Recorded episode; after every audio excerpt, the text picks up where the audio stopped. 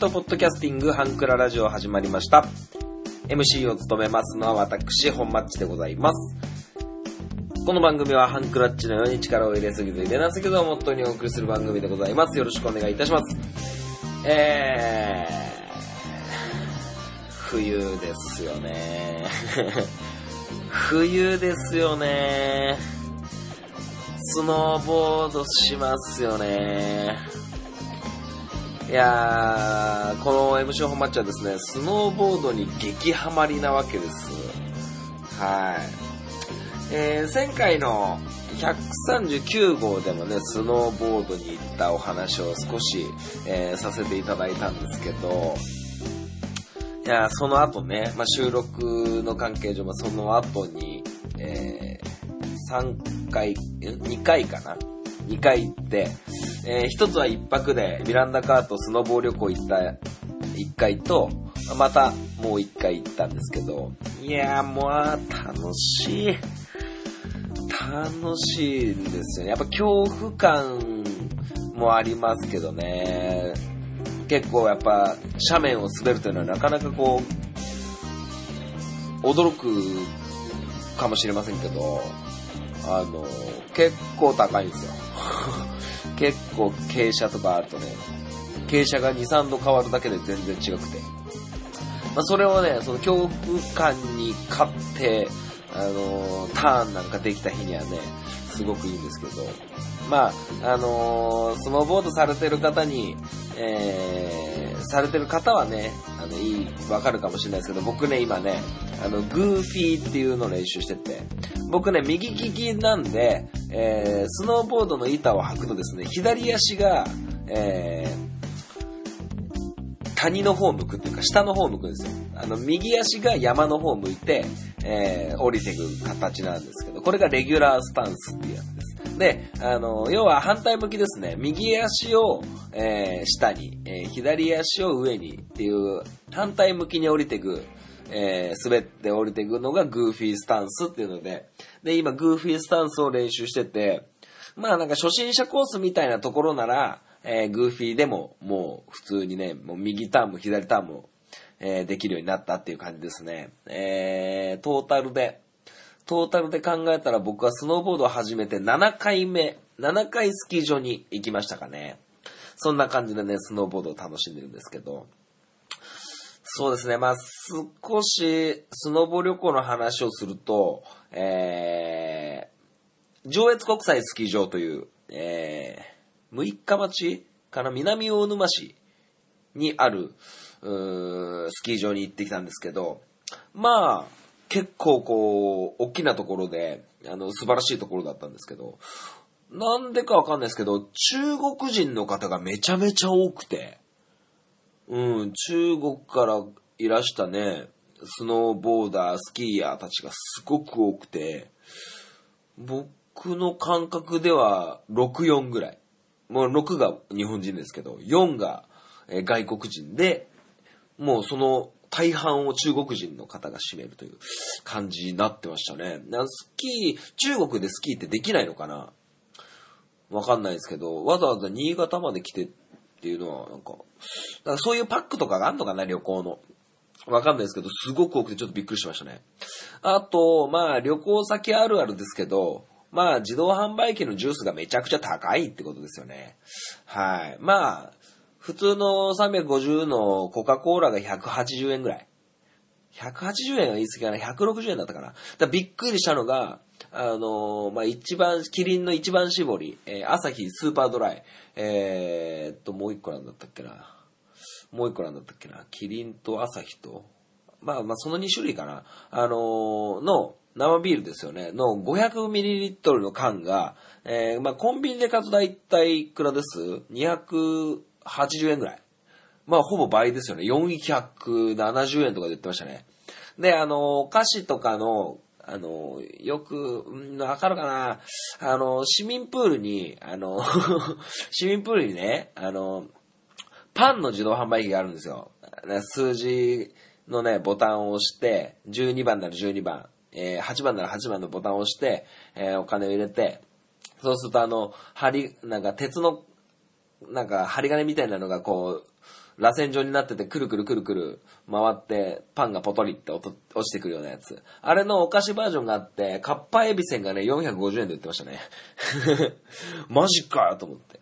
まあまあ、あの、まあそれを知ってた僕らはですね、あの、まあスキー場の、えー併設してるホテルに入る前に、えーコンビニでちょっとお酒なんか買ったりなんかして、えー中入ってたわけなんですけど、いや、すごくね、楽しかったですね。うん。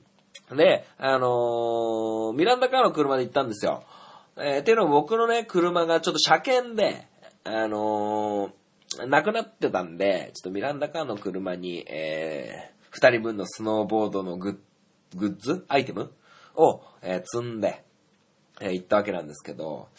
いやー、ほんとね、もう体中痛いのも愛おしいぐらい、そんな感じになってますね。うん、サッカーなんてね、やってるのはもうね、流行んないっすよ。流行んない。うん。今はね、スノーボードですよ。うん、早くしないとね、あの、ショーンホワイト引退しちゃうから、うん。僕もちょっと一生懸命練習しないと、ちょっとシショーンホワイトとね、あの、肩並べるレベルまでいかないと、ちょっと、奴ら待ってくれないんでね。まあまあ、サッカーやってるのなんて、古いなんていうのはまあまあ冗談ですけど、まあまあ、本町 FC も今週は、えー、やろうと思いますし、ね、アジアカップも終わって、えー、記憶に新しい敗戦が、えー、皆さんの中にあるんではないかなと思いますけども、はい。まあそんな感じでね、今週のハンクララジオをね、スタートしていきたいなと思っておりますけども、はい。まあ皆さんね、こう、インフルエンザも結構流行ってますし、えー、体調崩してる方も、よくね、ツイッターとかでも見ますから、あの、気をつけてください。はい。まあ元気よく、えー、皆さんでね、こう、日常を盛り上げて、えー、言っていただけたらいいな、なんて、えー、噛み噛みながら思っております。そんなハンクララジオスタートいたします。最後までお聞きください。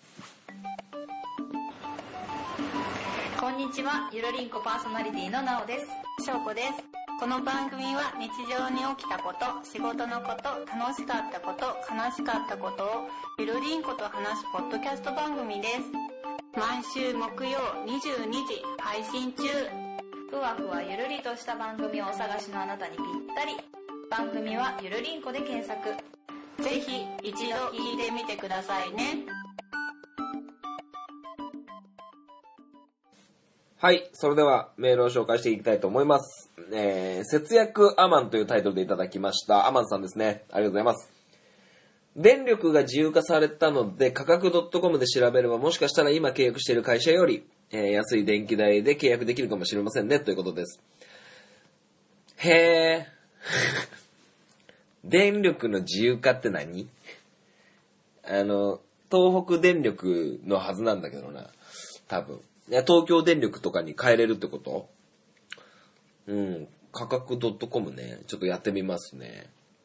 いや、電気代ね、結構、なんとかね、こう、家にいないようにしてます。家にいないように。はい。まあ、家にいないようにっていうか、あの、二人、僕とミランダカーで、いる時間が結構バラバラになっちゃうんで、あの、いない時には出かけるし、いる時には家にいるっていう感じにしようかなと思ってますけどね。はい。それでは、行きましょう。人生ゲーム違反から。えー、コーナーの説明は今日はしません。えー、理由はね、後で説明しますけども、えー、今30歳だった気がすんだよな。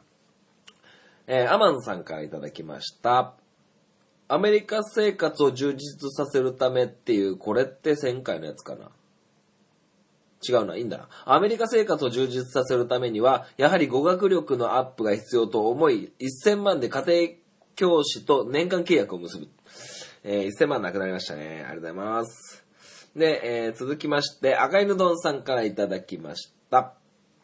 えーアメリカのサッカーのレベルの低さに失望した本マッチ。えーそのままアメリカでコメディアン一本に絞ることに。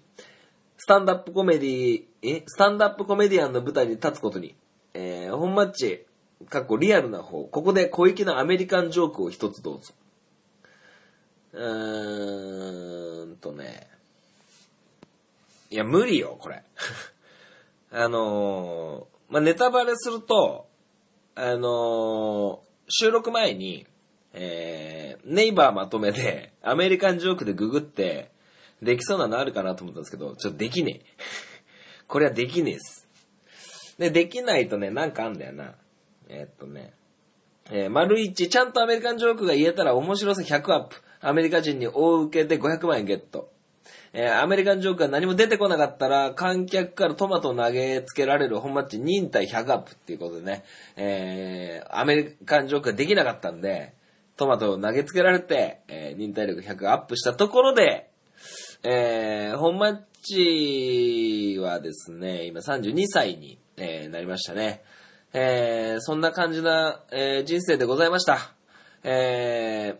ー32歳の、えー人生をを終え、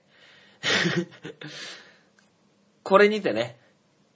人生ゲームに半クラを終了いたします。ありがとうございます。ありがとうございます。ありがとうございます。皆様長らく、えー、このね、人生ゲームに半クラーというコーナーをね、愛してくださいまして、本当にありがとうございます。いや、もう、ひっきりなしにね、こう、もうメールが届きまして、こう、厳選するのも大変ででしてね。えー はい、あのーまあまあ、ちょっと、おふざけは終わりにしてですね、あのー人生ゲーム100から終わりです、これで。えー理由はですね、えーっと、まず、えーメールが来ないっていうことと、まあ、これはなんかダメだな、人のせいにしてるな。なんか、うーんとね、ちゃんとルールを設定できてなかったっていうことと、えーもう70歳まで生きるみたいなルールがちょっとしんどいっていうことと、あと、あのーテキストをね、あの、このコーナーは人生、人生経験豊富なリスナーの皆様からみたいな、あの文言とか、えー読むのが、あの、めんどくさい。それです。なんで、あの、人生ゲーム100はね、この辺で終わります。えー32歳で、えー人生を終えたなんかまるで死んだみたいになってるけど、32歳ってね、今の俺の年なんだわ。まあ、ちょうどいいんじゃね？うん。俺今32歳、本町32歳で、人生ゲームインハンクラの、えー、中の本町も32歳。はい。で、なんか芸人みたいな、アメリカで芸人で受けてないっていうね、あの、ちょうどいいんじゃないかと。あの、アメリカが盛んなポッドキャストの、えー中で、ハンクララジオもそんな受けてないっていう、ちょっとリンクしてるんじゃないかなんてね、思って、えーいますよ。まあなんか、あの、まあなんか、こういうのじゃないかな、ハンクララジオってって思ってきちゃって。うん。なんで、あのー、普通歌を皆さんからちゃんと、えーいただいてね、えーやっていければなと思っております。はい。なんでね、こう、いろいろなんかルールを変更とかしたけども、もういいかなと思いました。はい。なんでも後腐れなく、なんか、最後まで駆け抜けれなかったのが残念ではありますけど、まあまあこれはこれで、えー終わりにしたいなと思っておりますので。いいや、非常に皆様、えー楽しい人生を、仮想人生を過ごさせていただきました。ありがとうございました。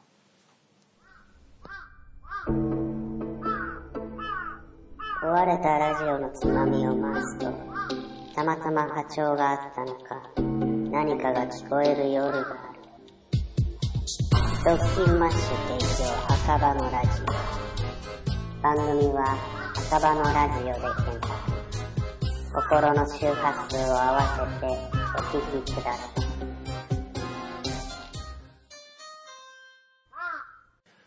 本マッチ FC! このコーナーは、サッカー大好きな本マッチが、えー、2019年アジアカップについておしゃべりするコーナーでございます。いやー、負けましたね。えー、カタール。に、え、2月、いつ ?1 日 ?1 日か。1日の夜11時キックオフでしたね、日本時間で。いやー、1点取られて2点取られて1点追いついて、2 1-2で3、1-3になったんですね。うーんと、えまあ皆さんがこう、どういう風にこう、日本代表の立ち位置を、思ってるかっていうと、わからないですけど、えー、まあ僕は、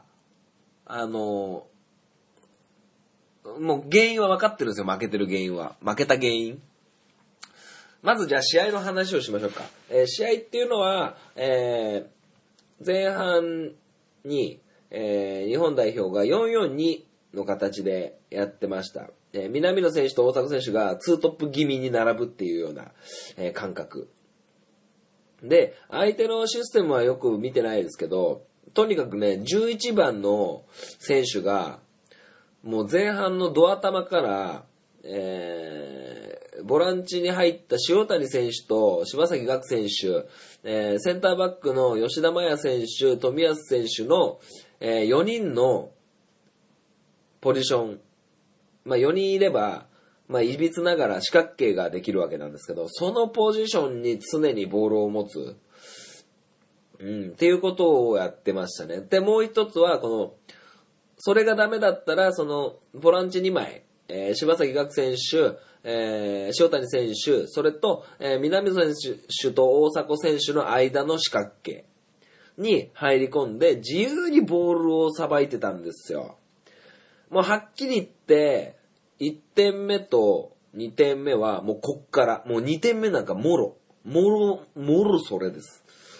もうあそこのポイントで、11番がパスを供給してるのなんか、もう僕はもう開始5、6分で気づいてたんですけど、だからこそ、それでまんまとやられて、すげえ悔しかったんですよね。うわ、つまんねえ、このゲームと思っちゃって。で、まあ、35分ぐらいに、あのー森保監督が大迫選手呼んで、まあ、システムいじって、南野選手を1個下げて、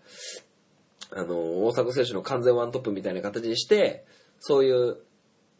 11番の選手が縦横無尽に自由にボールを触る、触れるスペースを消したことで、だいぶ流れは変わりましたけど、まあ、時すでに遅しって感じですよね。うん。でね、あのまあ、1点目の相手のオーバーヘッドは、うーん、あれね、もうほんとたらればですけど、俺シュミット・ダニエルの方がいいんじゃないかって思っててずっと。で、あのボールの軌道だったら、まあ、吉田麻也選手がブラインドになって見えなかった、キーパーから見えなかったとしても、シュミットならいけたんじゃねっていうのもちょっと思ってたんですよ。はい。っていうのと、まあまあ吉田麻也選手がなんか避けたみたいな風になってますけど、まああれではね、しゃあない。あれはもうね、もうそ、そもそもそこにボール入ってるのが間違ってるから。うん、もうあのゲーム入った瞬間に11番にボール持たせちゃまずいのなんかもう一目瞭然なんだから。ね。左サイドで11番がボール持って、まあその時点でね、もう気づかなきゃいけないよね。やっぱ、ちょっとやっぱ守備がね、あのー前もちょっと話しましたけど、ちょっと守備がもうずさんすぎて、うん。やっぱ普通に止めれるもんも止めれないですよね。打たれ、打たせちゃまずいところ打たせちゃってますよね。まあそういう感じで僕は見て、森保動くの遅えよってちょっと思ってたんですよ、僕は。ポイチーと思って。まあそれでもまあなんとか書き出してたからいいかなと思ったらポンポン2点入っちゃって。いや、2、0-2のビハインドってなかなか大変ですよ。うん。まあそのね、2-0ワールドカップでひっくり返されてる日本代表はどうなんだって話になってきますけど、まあまあクオリティが違うからね。うん、あれですけど。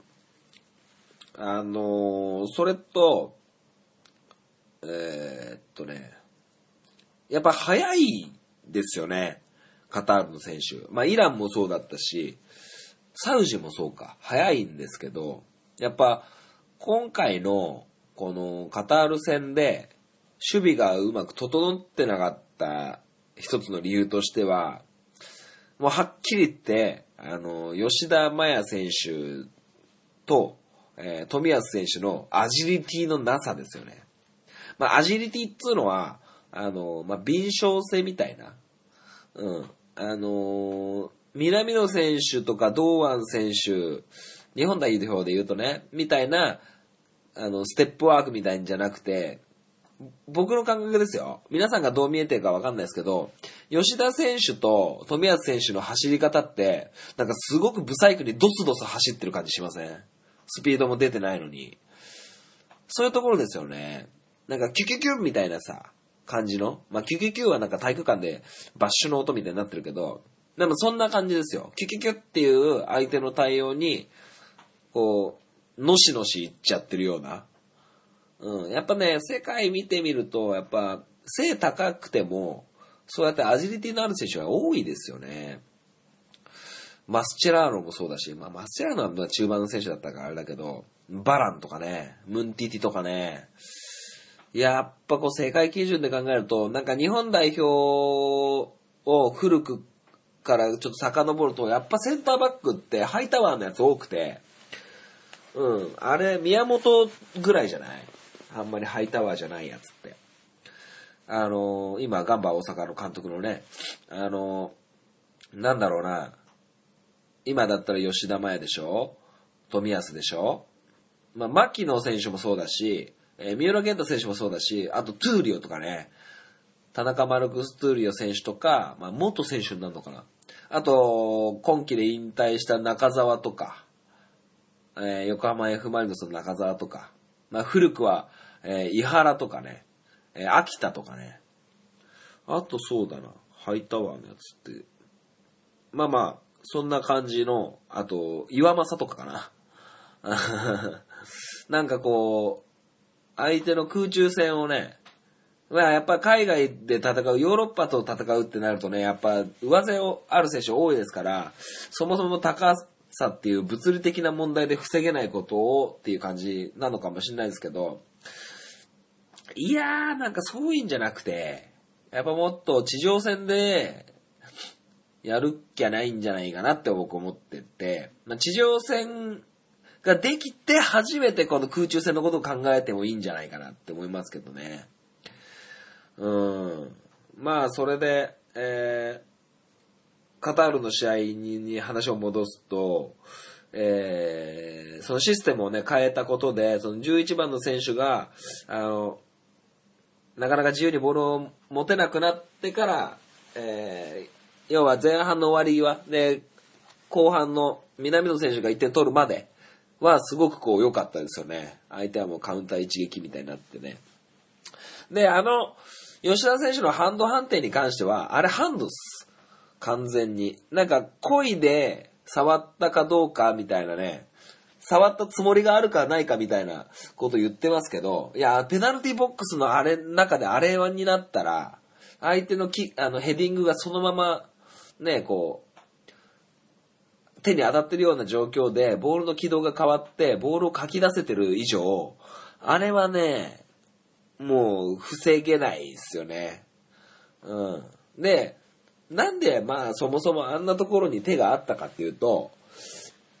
ジャンプした時にめっちゃかがんでるんですよ。で、なんでかがんでるかっていうと、もうそもそもジャンプする場所が悪くて、相手に先にジャンプされちゃってるし、うん。なんかこう、そもそものこのボールが飛んでくるまでの準備の段階で、だいぶタイミング悪くなってると思うんですよね。その後、マヤ選手がヘディングシュートがあったんですよね。あの、もうもう結構チャンスなやつあったんですけど、なんかタイミングずれちゃってて、うまくいかなかった時があったんですけど、あのーもうね、あの、結構、もういいと思います、僕、マヤ選手。うん。じゃあ代わりに、どうすっかなって思って考えてたんですけど、俺ね、塩谷選手いいと思うんですよね、センターバック。うん、アルアインでプレーしてる。うん、背もそんな低いわけじゃないし、アジリティだってないわけじゃないし。だから、うん、まあ、結局ね、あのー一人で守ってるわけじゃないから、えー、高さが必要ない選手と、アジリティが必要な選手と、こう、いろいろね、あっていいと思うんですけど、ちょっと今のセンターバックの二人のこの高さ高さっていうバランスがちょっと悪くなってるかなとは思ってますね。はい。あとね、いや、すげえやべえ、今回本町 FC 長くなっちゃいそうだな。あの、柴崎岳選手、すっごく上手なんですけど、多分ね、所属クラブでね、ゲーム出てないんですよ。いや、もう全然ダメですね、今ね。うん、うまくいってないですね。試合感がないっていうのはこういうことなのかなと思います。うん、だから大迫選手なんかすごいいいし、で、長友選手もね、あのーお世辞にも上手な選手とは言えないんですけど、あのー試合にはちゃんとコンスタントに出てますから、常に。だから、あのー良くも悪くもパフォーマンスが変わってない落ちてもないし、上がってもないんですけど、うん、すごくこう、高い基準で保たれてる感じ。なので、やっぱ試合に出てないやつはね、ちょっときついんじゃないかなと思ってて。で、乾選手だって全然ダメだったしね。あと、そうだな、気になった海外の選手。全員海外の選手でやってたんだよね、今回ね。まあ、ゴンダだけトスか。まあ、ゴンダも海外行っちゃうんでしょどこだったかなあの、ポルトガルじゃないの？中島翔也と一緒になるんだっけ？誰かと一緒なんだよね、確かね。だからこう、試合に出てなんぼですからね。だから、どうなんですかね。まあ考えもんですけど、やっぱ出てる選手、コンディションがいいというか、試合感のある選手が、えー試合に出るのがいいのかなとすごく思ってますね。はい。で、交代に関して、交代をね、えーしましたよね。えーそれこそ1点取る前に、誰がアウトしたんだっけ？原口か。原口と、うーん、武藤選手が変わって、俺武藤だ、どうだろうなと思ってたんですけど、いや、武藤めっちゃ走る。武藤めっちゃ走ってすげえいい感じでしたね。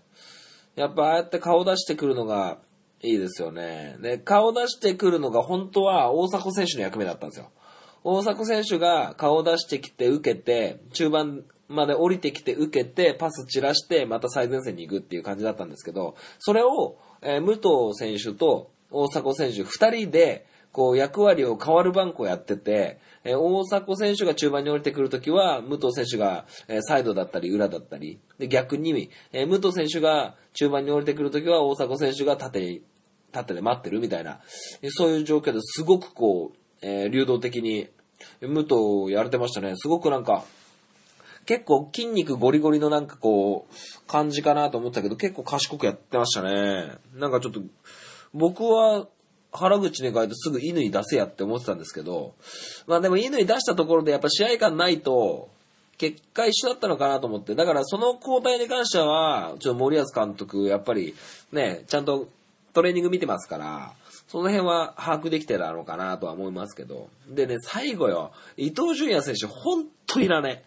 え。これもうね、あの、柏レイソルファンに叩かれてもいい。ほんといらない。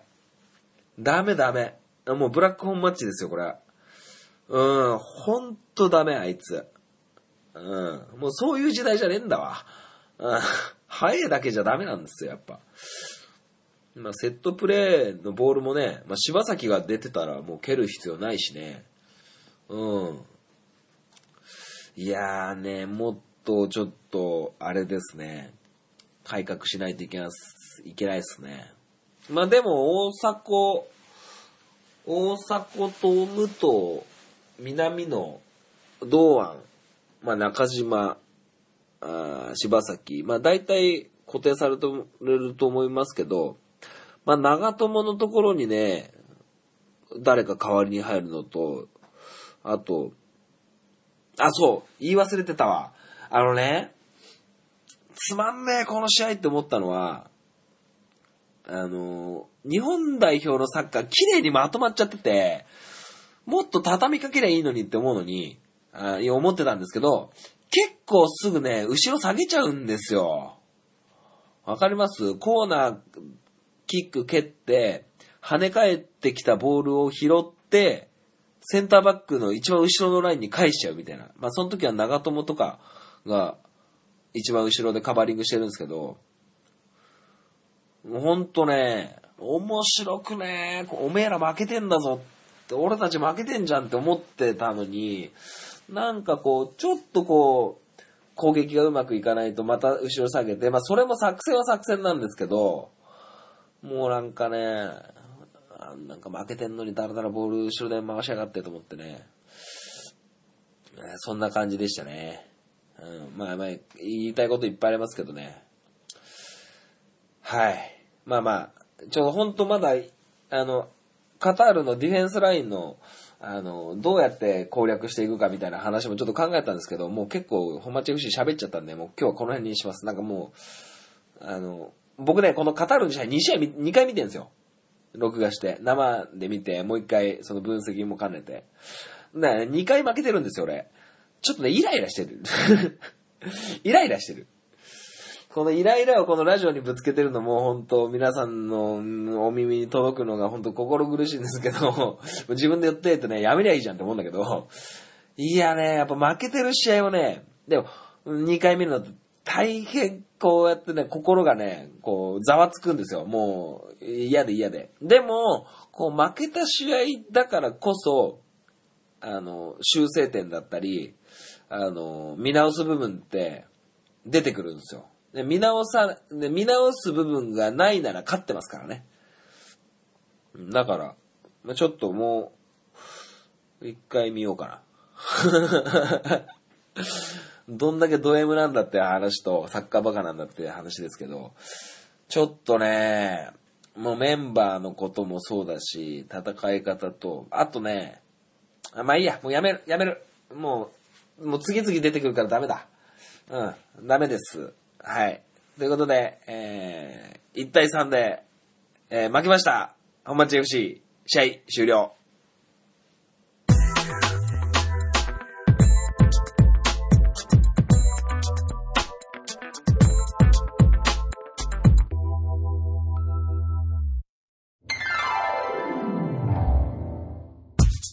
ハンクララジオでは皆様からのご意見、ご感想をお待ちしております。メールアドレスは、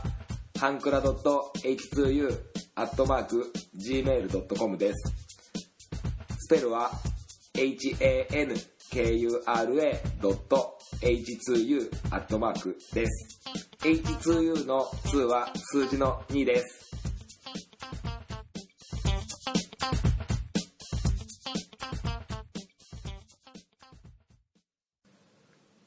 エンディングでございます。最後までお聴きいただきありがとうございました。えー、この番組では、皆様からのお便りをお待ちしております。えー、ふつおた、えー、本町 FC、スイートポットマッチングなど、えー、各コーナーみたいな感じなのを取り揃えておりますので、えー、もしお時間あったら、えー、メール、Gmail でも、えー、Twitter の DM でも構いませんので、えー、お送りください。よろしくお願いします。えー、140号ですか。もう、結構やりましたね。それこそ、だってもう3周年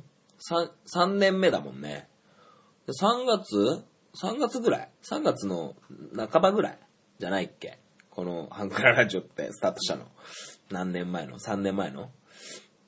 なんでね、もう結構、あれですね、やってきましたね。まあ、今年、去年か。去年に関しては3ヶ月ほどお休みしたからナンバリングが変な感じになってると思うんですけど、まあまあ、あのー、頑張っていきます。はい。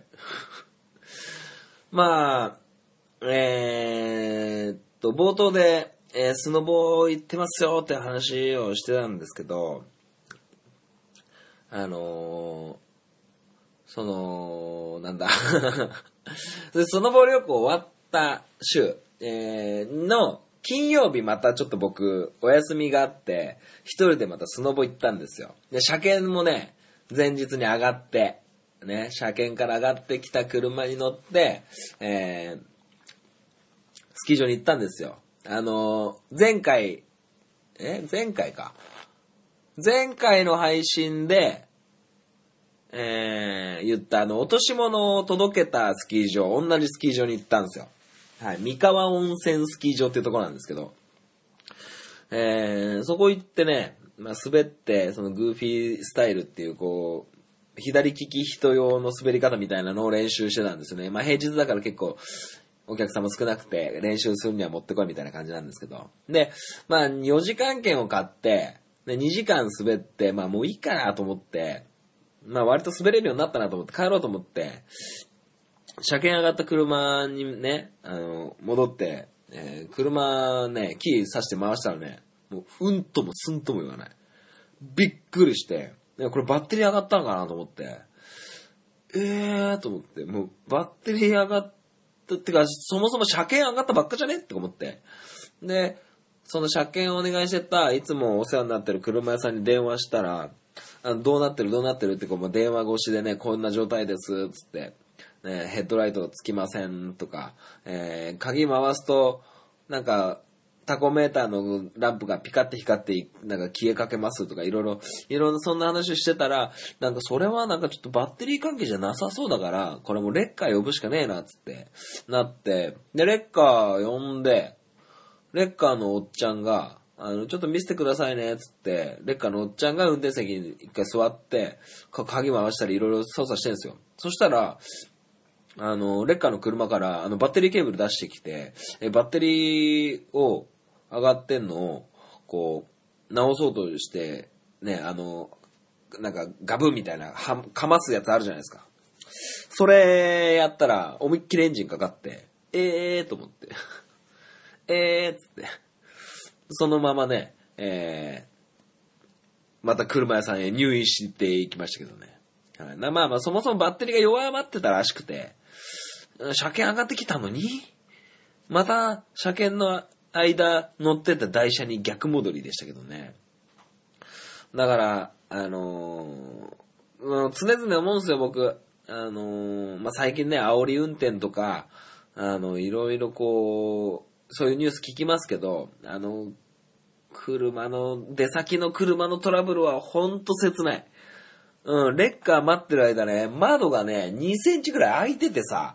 寒いのなんのってないよね。うん。まあそんな感じでね、あの、車のトラブルにもね、こうあっちゃって、いや、大変でしたわ、本当にもう。うん。まあまあ、あの、スノーボードの具合はね、あの、だいぶ上達してきてはいるんでね、いいんですけど、はい、皆様ね、こう、やっぱこうトラブル、ね、まあ、本町 FC で言ったように、こう、サッカーに負ける理由は、原因が絶対あるし、で、トラブルにも絶対原因があるんで、その原因をね、あの、見つけるべく、やっぱ日々点検ね、えーまあ、女性の方は車詳しくない人がほとんどかなとは思いますけど、なんか、ま、専門家にね、こう、まあ、お金かかっちゃうことになってくるとめんどくさいんですけど、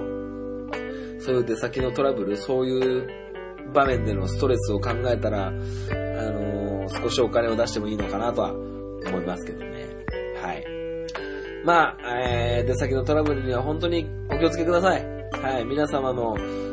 ー、トラブルがないことを本当に心からお祈りしております。それでは、また来週お会いしましょう。さよなら。バイバイ。